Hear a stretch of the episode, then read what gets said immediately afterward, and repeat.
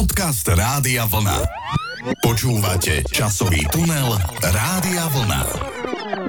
Milí poslucháči, milý pán kolega, v dnešnom podcaste sa zamyslíme a zaspomíname si na fenomén, ktorý e, tu je s nami prítomný dodnes samozrejme, ale v časoch našej mladosti bol predsa len v čomsi špecifický vzhľadom na to socialistické zriadenie. Mám teraz na mysli polnohospodárstvo. Srdečne vás pozdravujem a ja. Je to taká zvláštna téma. Neviem teda, či my, chlapci z mesta, akurát sme fundovaní na takéto témy, pretože častokrát sme o družstvách iba počúvali alebo sa o nich učili, prípadne možno ste zažili nejakú tú zemiakovú brigádu. Neviem, pán kolega, či budeme vôbec schopní naplniť obsah tejto témy. Ja si myslím, že áno, pretože hoci sme sa priamo nezúčastňovali na tej družstevnej alebo polnohospodárskej výrobe ako chlapci žijúci v meste, napriek tomu sme o nej veľa čítali, počúvali, pretože družstevníctvo, teraz nechcem hovoriť o polnohospodárstve všeobecne, pretože polnospodárstvo samozrejme je výborná vec, ale to združstevnenie a družstva, ktoré vznikli potom v roku 1948, zo sebou priniesli množstvo zmien a teda väčšinou e, v počiatkoch tých negatívnych, až potom sa to ukľudňovalo všetko, ale o tom potom. E, skrátka táto téma rezonovala v socializme,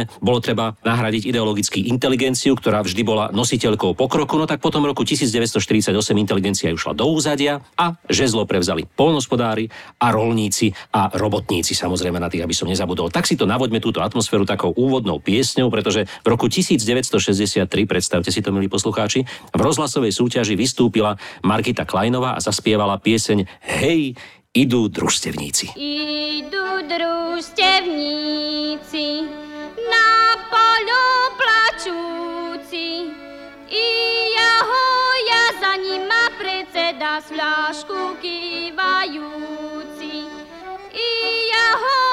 Za nima predseda s fľašku kývajúci. No, pán kolega, toto bola veľmi milá, veselá pesnička. Mal by som sa ju možno aj naučiť hrávať. Na plesoch bol by to taký hudobný bombónik. Ináč tá pieseň by mohla mať napríklad aj veľa slôch. Napríklad, že idú družstevníci, za nimi agronóm, potom by išli dojičky, potom by šiel inseminátor áno, tak ďalej. Áno, samozrejme, bez, áno, pán kolega, no, zastavím vás veselo. Určite by to bol možno, možno taký hit, možno taký hit by bol z toho. Áno, áno, áno, zastavím vás, pretože to by ste mohli takto menovať rôzne funkcie družstevnícke až do konca našeho podcastu, ale samozrejme veselo bolo na družstvách, teda aspoň na vonok samozrejme, pretože o tom, ako dopadli ľudia, ktorí svoj majetok odmietli dať do družstva, o tom sa kedy si nehovorilo. V rozhlasoch a televízii už vôbec nie. Tam museli byť vždy iba také tie optimistické piesne, ktoré sa púšťali o družstevníkoch. No, tie prvé príbehy, ktoré sa zverejňovali potom roku 1989 o tých e, farmároch a o tých malých podnikateľoch, rolníkoch, ktorí prichádzali zo dňa na deň o celé svoje majetky, o to, čo generácie vlastne tvorili a budovali drobné role, drobné pozemky, farmy, najmä v Čechách, tam takisto častokrát e, ľudí priviedli k samovraždám alebo k úplnej strate nejakej životnej identity. No tak toto bolo spojené s tým obdobím združstevňovania a samozrejme, kto nechcel do družstva vstúpiť, kto sa bránil, ten bol patrične prezekovaný alebo teda vstúpil násilím. No áno, a celá táto tragédia rolníkov sa začala najmä po 9. zjazde KSČ v roku 1949, na ktorom mal údajne teda Klement Gottwald, komunistický prezident, vyhlásiť, že nebude u nás socializmus bez prechodu dediny k socializmu. A ako ste už teda spomínali, naozaj išlo o veľkú skupinu obyvateľstva s rozsahom škôd, ktoré sa možno už teraz ani nedajú nejakým spôsobom vyčísliť. A história hovorí, že na Slovensku sa to týkalo približne 470 tisíc rodín až sa mi to teda nechce veriť, ale keď si teda predstavíme, aké bolo Slovensko, že bolo väčšinou také farmárske, dedinské prostredie, takže mohlo to byť naozaj tak. No a na základe tých príslušných zákonov, ktoré sa potom samozrejme uzákonili, sa zrodila tá myšlienka kolektívneho obhospodarovania pôdy zvierat a toto bolo vždy spojené so súkromným vlastníctvom, ktoré malo svoje korenie v láske k rodnému polu a starostlivosti o zvieratá, no ale muselo to ustúpiť tej veľkej myšlienke toho spoločného budovania, ako ste už vypovedali, jednotných rolnických družstiev. Táto myšlienka k nám samozrejme prišla z východu, o tom netreba veľa hovoriť. No a najprv samozrejme agitácie prebiehali pomerne pokojne, v takým tom nenásilnom štýle ľudí presviečali o tom, aby dali svoje majetky do družstva, aby sa spojili, aby obospodarovali pôdu e, spoločnými sílami, ale potom sa pritvrdzovalo. Najmä vtedy samozrejme, keď ľudia nechceli vstúpiť do toho družstva, pretože im prišlo trošku divné celý svoj majetok dať na spoločného, ktoré vlastne nevedeli, kto sa bude starať, akým spôsobom. No a keď teda ani to nepomohlo, tak potom došli nátlakové tlakové metódy. Známe sú také tie, kedy tí, ktorí nevstúpili do družstva, museli odvádzať obrovské deputáty štátu, až také veľké, že na to tí drobní polnospodári ani nemali vlastne z čoho dávať. Častokrát to vyzeralo tak, že museli nakupovať ten polnospodársky produkt niekde inde, aby ho potom štátu mohli odvádzať. No a keď ani to nepomohlo, samozrejme, tak prišli na rad perzekúcie, zatváranie a častokrát aj veľké rodinné tragédie. No ale aby sme neboli takí negatívni, spomeňme si ešte na časy, teda keď sa u nás farmárčilo. Existuje totiž taká jedna krásna pieseň, ktorú spieval Jozef Zíma so zborom Lubomíra Pánka a volal sa Zelené pláňa. Ten si navozuje tiež takú atmosféru, ktorá má polnospodársky charakter, ale taký ten voľnejší, nezdružstevnený. Tam, kde zem duní, kopity stát, znám plno vůní, co dejchám je tak rád. Čpí tam pod koní a voní tymián. Kouř obzor cloní, jak dolinou je hnán. Rád žiju na ní, tý pláni zelený.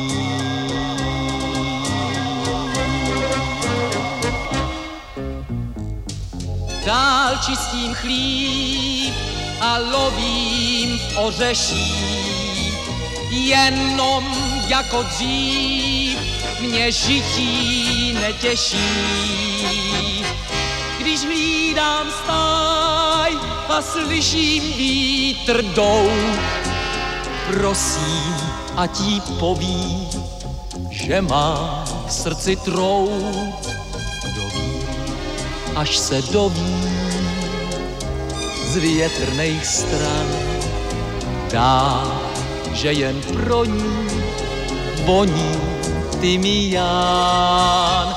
Vlak hned ten raní jí u nás vyloží a ona k spaní se šťastná uloží sem do mých dlaní pláni zelený.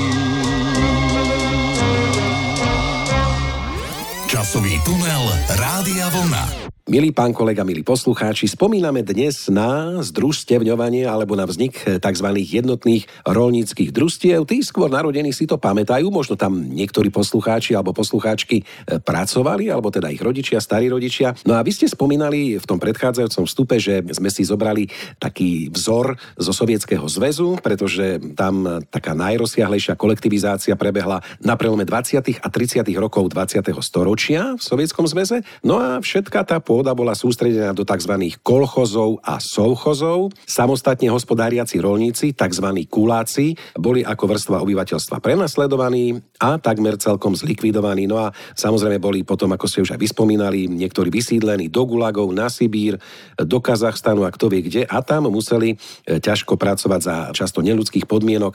No a potom samozrejme z takéhoto vzoru sme si zobrali príklad aj my. No ale ako to vznikalo, tak to si samozrejme povieme trošku neskôr. Ale pán kolega, vy si spomínate Spomínate teraz na nejaký taký váš prvý kontakt s jednotným rolníckým družstvom, ste nejaký školák, áno, nejaká iskrička, pionier? Tak e, samozrejme v škole sme sa o nej učili e, neustále, pretože družstva boli vzorom socialistického žitia na dedine. Každá dedina musela mať svoje družstvo, chodili sme častokrát na exkurzie do blízkych dedín zvolená, ale samozrejme s takým priamým kontaktom s družstvom som prišiel až na prvej zemiakovej brigáde, na ktorú nás vyslali zo strednej školy do blízkych Seliec, blízko Banskej Bystrice a tam sme zbierali tie zemiaky. A to bola zábava zábava, pán kolega. To vám poviem teda, no museli sme zavčasu stávať, potom nás odviezli takouto vlečkou pripojenou za áviou, ktorá bola vlastne taká kocka presklená s obrovskými sklenými plochami. Pripadalo nám to ako taký jeden veľký skleník. Aj sme mali pocit, že zakvitneme, kým sme došli na to pole, boli sme upečení, už len sme tam prišli, no a potom to začalo. Traktoristi sa predháňali, kto bude rýchlejší, kto rýchlejšie vyore tie medze, aby teda tie zemiaky z nich povlietávali a my sme v rýchlosti museli zbierať to, čo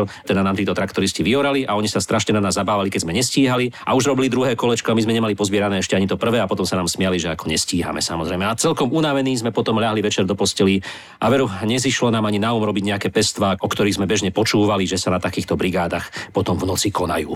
Áno, ja som to tiež raz tak zažil, máte pravdu. No ale my sme potom robili také veci, e, že sme tie zemiaky už dá sa povedať aj znenávideli na ten druhý, tretí deň.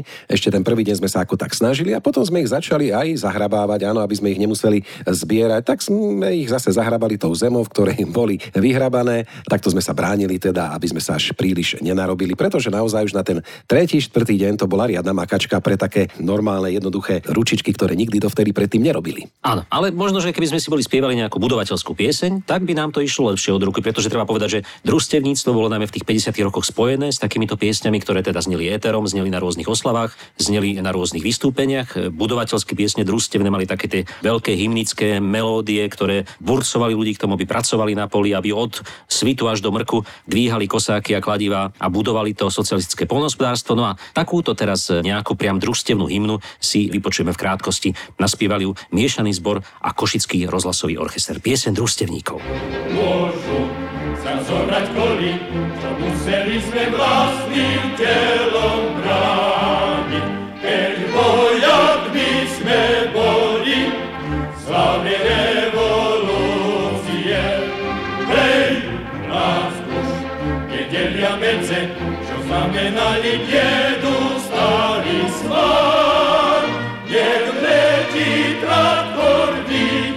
дни, а зорь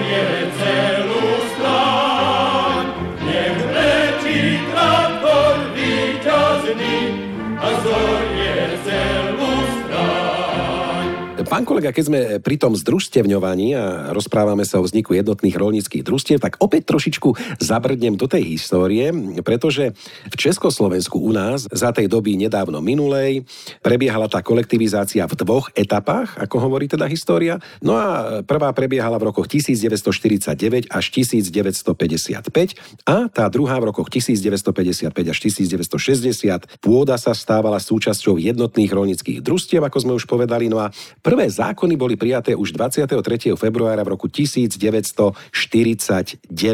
Keď ste teda vy už aj spomínali, že tých majiteľov pôdy bolo treba nejak presvedčiť, aby do toho družstva išli, aby tam vstúpili, no tak na to slúžili tzv. agitátori, ktorí presviečali týchto súkromných rolníkov, aby vstúpili do družstva. No a predstavte si, ono sa to celé tak vyvíjalo pomaličky, zvláštne, nenápadne. Začínalo s najskôr takými verejnými schôdzami, zvolávanými miestnymi komunistickými organizáciami, kde títo agitátori predstavovali výhody spoločného hospodárenia. No a keď to tam nejak ako nezabralo, alebo teda ten druhý stupeň bol taký, že potom nasledovali také návštevy gazdov v ich domoch, áno, tam sa snažili presviečať z očí v oči, že by bolo dobré, aby sa teda vstúpilo do družstva. No a samozrejme mnohí sa tomu bránili, ako sme to už niekoľkokrát povedali. No a potom prišli na rad vyhrážky, že ak gazdovia napríklad nevstúpia do jednotného rolníckého družstva, stanú sa pre ľud nepriateľmi novej spoločnosti a deti súkromníkov nebudú môcť študovať na štátnych školách, no tak iné už ani neboli pomaličky. Takže naozaj deti mnohých týchto kulakov e, zo škôl skutočne nakoniec aj povyhadzovali, keďže sa s nimi nedohodli. No a nie v jednej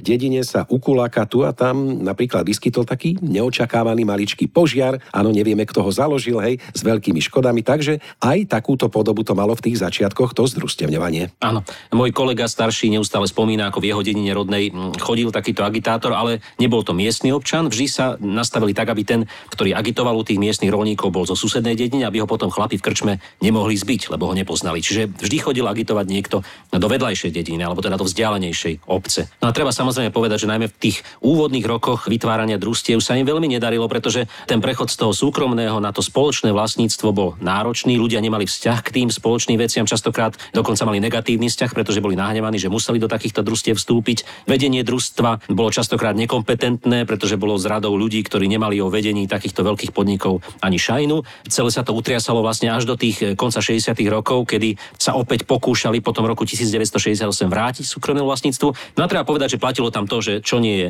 moje, to je všetkých, no a tak sa k tomu aj ľudia stávali častokrát, veď konec koncov pamätáme si to aj my zo socializmu, keď sme navštívili také kukuričné pole a nazbierali sme si kukurice, koľko sme len chceli, pretože však to je pole, je to všetkých, je to družstvo a odnášali sme si, alebo aj také zemiačiky z takej brigády. Skrátka, nestrážilo sa to a e, hospodárilo sa tak nejak voľne na takýchto družstvách. Skrátka sa kradlo, pán kolega. No ale Michal Tučný, ten by o tom mohol tiež rozprávať, pretože ten nie len, že v obili e, sa tak nejak prechádzal a e, dokonca tam možno, že si niečo aj odniesol, ale dokonca sa tam aj vyspal v tom obilí.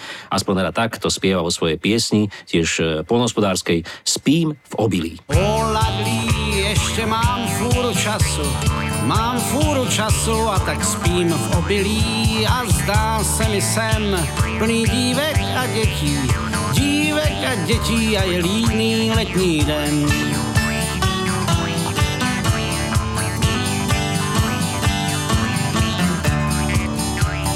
Kam půjdu dál, až se probudím a vstanu, probudím a vstanu, na to ještě nemyslím, já spím v obilí. A zdá se mi právě, sen jak přímo z láhve starou režnou popím. Voladí,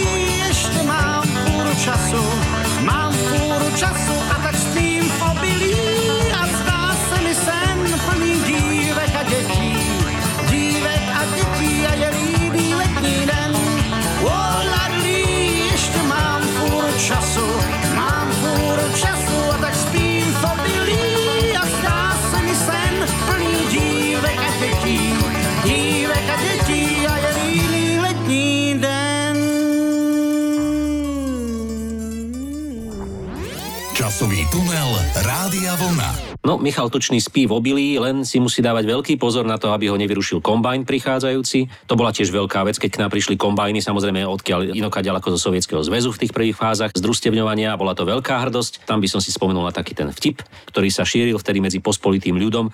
Bol taký nepekný voči našim sovietským bratom. Druzia, privízli traktory. Urá! No ani nejedут. Oj, no ani sovietské. Urá! Takže takto to nejak bolo aj s tými kombajnami. Ale, pán kolega, vy viete o tých 50 rokoch viacej, ako to teda vyzeralo. Pán kolega, keď už spomínate teda tieto kombajny a rôzne zariadenia, polnohospodárske stroje, tak mám tu takú zaujímavú informáciu, že na Slovensku násilím zhábali rolníkom polnohospodárske stroje, aby boli prinútení podpisovať vstup do družstiev a že údajne takto mali zhábať 16 391 traktorov, 20 365 mláťačiek, 20 365 samoviazačov a ďalšie stroje. Takže naozaj obrovský majetok padol prospech rozvoja jednotných rolníckých družstiev. Ale ešte jedna taká zaujímavosť. 3. júna 1952 schválila vláda návrh komunistickej strany Československa, ktorého cieľom bola premena menšinových družstiev na väčšinové. Súkromníci a súkromní rolníci museli bezplatne odvádzať štátu tzv. kontingenty. Vy ste už čo to naznačili v predchádzajúcich vstupoch, teda časť svojej úrody a mesa z porážaných zvierat. No lenže tieto kontingenty boli také vysoké, že sa už vlastne tým ľuďom neoplatilo samostatne hospodáriť. Naviac, pokiaľ súkromný poľnohospodár odovzdal tieto kontingenty a zo zvyšku úrody mu zostalo niečo nielen na obživu tej vlastnej rodiny, ale aj napríklad na nejaký predaj, tak musel napríklad ďalšiu všetku nadprodukciu predať štátu za nejaké haliere, ktoré boli samozrejme výsmechom takejto práce. No a ak predal niečo súkromné, tak mu hrozilo väzenie. A ešte jedna vec, e, ako teda na nich e, vplývali títo agitátori a politický tlak. Napríklad často sa stávalo, že slovenských rolníkov navštevovali aj v noci, s autami ich zvážali do nejakých takých vzdialenejších dedín, do škôl, v iných obciach, kde ich nechali čakať dlhé hodiny častokrát. No a tam začali viesť také individuálne pohovory o výhodách vstupu do JRD. No a napríklad potom ich poslali domov paradoxne pešo. A treba povedať, že aj tí najtvrdší kuláci časom poľavili. Máme samozrejme o tom aj e, niekoľko takých filmov, ktoré sa natočili v tejto súvislosti, pretože naozaj tá téma bola veľmi citlivá, veľmi boľavá. No a vidíte, ak niekto nepoľavil, teda, že mal tú odvahu, vydržal vzdorovať, tak odňali mu majetok násilne a žiadna polícia ani súdy mu v tej chvíli nepomohli. Vidíte, keď si spomenuli tie znárodnené stroje, koľko obrovských majetkov sa znárodnilo, tak to mi napadá taká myšlienka, ktorú som nedávno niekde čítal, ako sa dnes hovorí, čo všetko sa za ten e, čas socializmu u nás podarilo vybudovať. Nuž, ľahko sa im budovalo, keď si predtým všetko ukradli. To by som aj ja vedel takú fabriku postaviť, že si najprv celú ukradnem a potom na nej zarábam, prípadne čiastočne teda zveľaďujem z toho, čo zarobím. Ale pán kolega, poďme radšej k ďalšej hudobnej ukážke, samozrejme opäť družstevná pieseň Mladí družstevníci nám zaspieva opäť miešaný zbor Košického rozhlasového orchestra. Ja som družstevníčka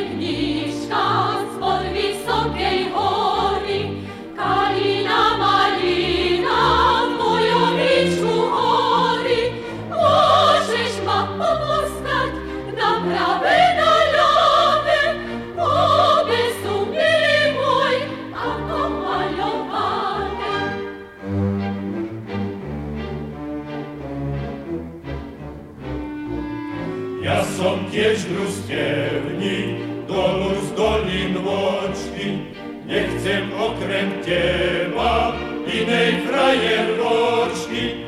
O srdce pri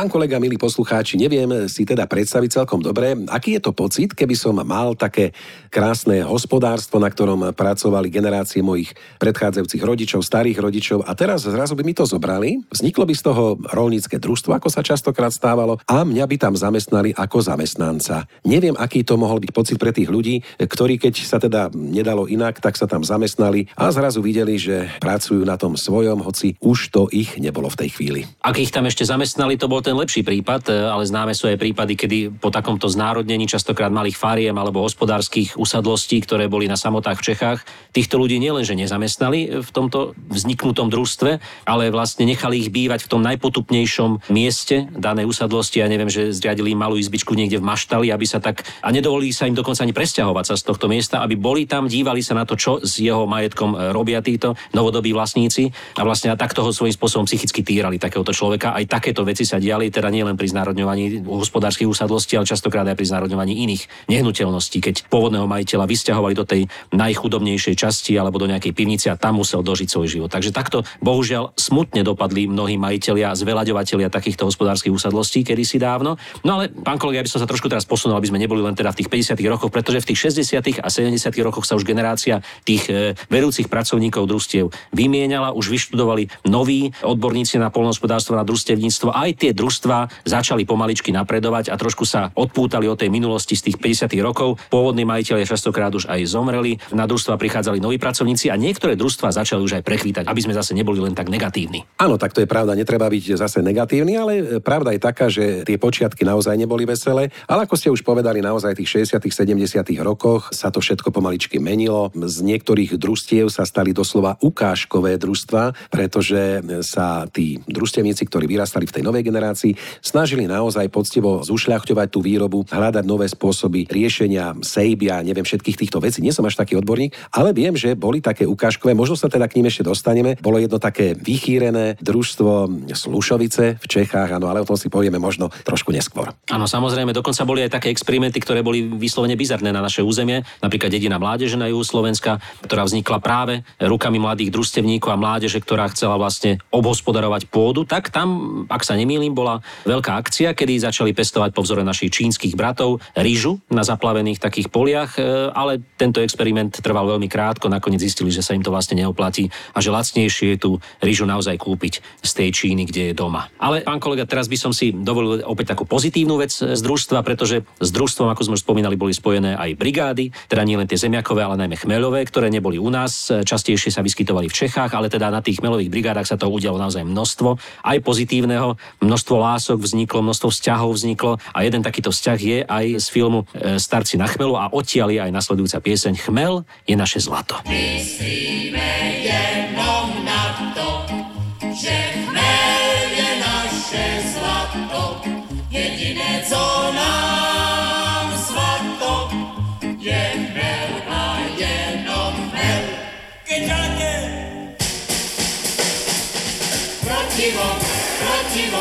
děláme to pro pivo, pro pivo, pro pivo, Češe každý Čech.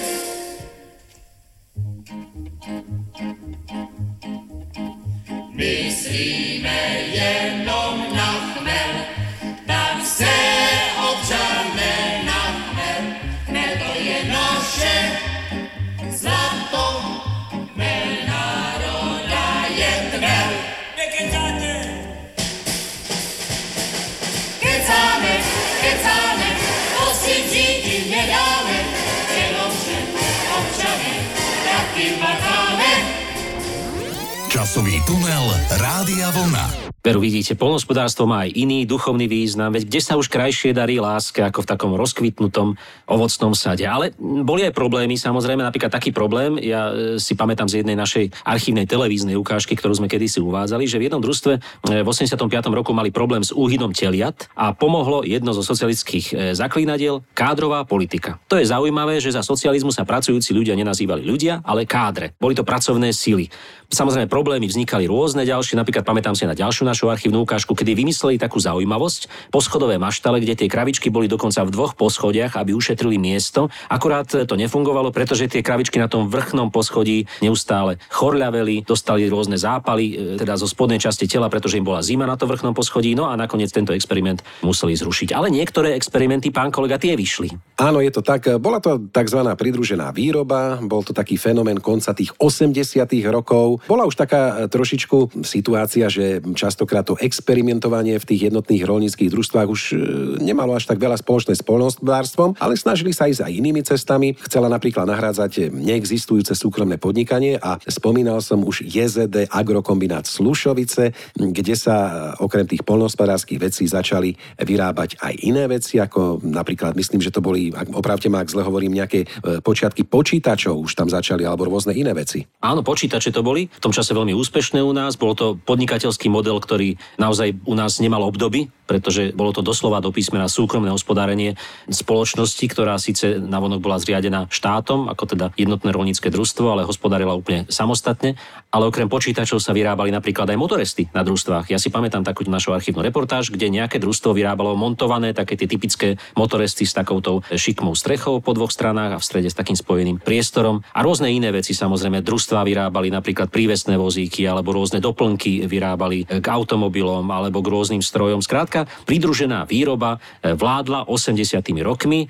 Tam si ľudia prvýkrát v praxi overili, aké je to podnikať, ako to je, keď e, potrebujete kreovať zisk a za ten zisk samozrejme môžete si aj niečo dovoliť a to, čo si teda tieto družstva potom dovolili, bolo to, že tí zamestnanci v tých družstvách mohli dostať platy adekvátne tomu, aký zisk vytvorili. No a tento fenomén si všimla aj skupina Lojzo a naspievala o tom svoju legendárnu pieseň Pridružená výroba. Prišiel za mnou jeden plný dôvery, predstavil sa, že je priamo z výroby. Ponúkol mi nové panty do dverí, keď veľmi budem chcieť, aj rámys hotový. Pridružená výroba vraj teraz hýbe svet, čo zdalo sa nám nemožné, ona spraví hneď. Obsadené kapacity ľahko nahradí, potom vstupy za sebou tížko zahladí. Všetci sa už tešia na ten veľký zázrak, čo sa týka kvality, je tu malý náznak. Raz budú mať pridruženú výrobu aj školy, každé leto opravovať tabule a stoly. Pán kolega, téma družstevníctva, polnospodárstva v časoch socializmu je naozaj tak široká, že ani šťastiu nemôžeme pokryť. My sme sa venovali len zo pár fenoménom, ktoré boli spojené s touto témou, ale ja by som si teda ako umelec, alebo teda aspoň človek snažiaci sa byť umelcom, ešte dovolil upozorniť na jednu vec a to je družstva ako inšpirácia pre umelcov. Pretože naozaj družstva a družstevníctvo vstúpilo do najmä teda výtvarnej tvorby, o tej hudobnej sme už hovorili, aj sme počuli množstvo ukážok, ale do tej výtvarnej vstúpilo takisto veľmi výrazne. Áno, to je pravda, vznikali mnohé diela, sochy tých polnohospodárov, áno, držal sa v ruke častokrát kosák, nejaký lán obilia. Neviem, niečo sa mi marí, že aj na bankovkách bol nejaký takýto symbol, žena, ktorá držala v ruke nejaké klasy, ak nie, tak ma opravte, ale naozaj vznikali nové básne, vznikali filmy, ako som už spomínal. Tie mali s umením samozrejme častokrát málo spoločné, no ale bol to taký duch doby, ktorý mal posilňovať neustále e, tú robotnícko-rolnícku triedu, takže určite aj, keď teraz sa prejdete ešte po niektorých mestách, dajú sa nájsť nejaké také stopy minulosti, možno na dedinách, že by ste objavili nejaký obraz, sošku z tej doby mozaiky na stenách kultúrnych domov alebo veľké obrazy, tapisérie, znázorňujúce klasy v poli alebo teda družstevníkov, ktorí ich obospodarujú. Áno, takéto veci si pamätáme, samozrejme tie piesne, filmy. Treba povedať, že množstvo pamiatok nám zanechalo družstevníctvo a polnospodárstvo v socializme aj v takom negatívnom slova zmysle. Teraz mám na mysli to, akým spôsobom znečistilo a zanechalo množstvo umelých e, látok a chemických látok v pôde, pretože najmä tie 80. roky boli spojené s rozmachom e, umelých hnojív a chémie, ktorá sa na pol pole aplikovala a tohto dedictva sme sa ešte dodnes celkom nezbavili a bolo to také možno to najčiernejšie obdobie našeho polnohospodárstva, kedy naozaj sme si množstvo pôdy takýmto spôsobom e, zničili alebo e, kontaminovali. Ale samozrejme, aby sme neskočili, pán kolega, negatívne, tak e, spomeňme si ešte na takého tvorivého ducha družstevníkov, ktorý sa objavil aj v jednom filme Slunce, seno a jahody. Teraz mám na mysli tie kravičky, ktoré e, mali slúchadla na ušiach a bol som svetko nedávno také udalosti, kedy na našej dedine, kde mám chalupu, tak tam e, sa konala taká zábava, diskotéka a DJka pustila hudbu vonku v priestore, ešte na tom priestore pred ňou neboli ľudia, ale oproti na kopci sa pásli kravičky a tie keď začuli hudbu, mám to aj e, zdokumentované fotografiou, tak sa všetky otočili smerom tej hudbe, zoradili sa pekne jedna vedľa druhej a pán kolega, ja vám prisahám, počúvali tú hudbu. Čiže naozaj táto udalosť, ktorú sme mali možnosť vidieť aj v tom známom filme Zdenka trošku, tak to nie je celkom vymyslené. Konec koncov a budeme to aj v tej nasledujúcej piesni tak trošku počuť, že čo všetko je schopná taká krava v mliekarni robiť, pán kolega. Takže čo ešte vy by ste chceli povedať družstvu, pretože ja už som na tú piesň celkom zvedavý. No tak ja som veľmi rád, že sa tie majetky po tom roku 1989 vrátili a tí poctiví polnospodári alebo tí, ktorí nadviazali na tých svojich predkov, že sa dodnes snažia, robia veľmi záslužnú prácu a preto možno je aj dobré, keď sa niekedy človek dostane na nejaký výlet, na nejakú dedinu alebo na nejakú farmu kupovať výrobky od týchto farmárov, pretože naozaj v dnešnej dobe to nie je ľahká záležitosť, ale naozaj tie mnohé výrobky sú kvalitné, dobré a nemusíme sa za ne vôbec hambiť. Preto teda, ak pôjdete ešte na nejaký výlet, tak si niečo dobre kúpte, okoštujte a spomente si možno aj na tento náš podcast, ako to celé vznikalo. No a pán kolega, teda spomínali ste, že budeme končiť nejakou takou peknou, zaujímavou pesničkou, tak si ju dajme na záver a všetkým polnohospodárom a všetkým farmárom prajeme, nech e, tá klimatická zmena ich až tak nezasahuje, nech majú veľa dobrej úrody, zdravej úrody a my nech máme tie prostriedky na to, aby sme si ich mohli aj zakúpiť. Áno, držíme im palce, nech sa im darí pri tejto krásnej, ale ťažkej práci. A na záver im teda púšťame pesničku od Ivana Mládka a skupiny Benjo Band Kráva v mliekárne, alebo teda Kráva v mliekárne ako to teda Ivan Mládej vymyslel. Takže majte sa pekne a do počutia. Do počutia. Kvůli mléku každý den mě lidé štímají, ale z mojich produktů mi ani košnout nedají. Trávu mají pro krávu a ten můj žaludek v noci uteču a projdu výlohou do mléčných lahůdek. Kráva se přežrála přené nivy, udělalo se jí nebolno od knihy. Bude muset, ať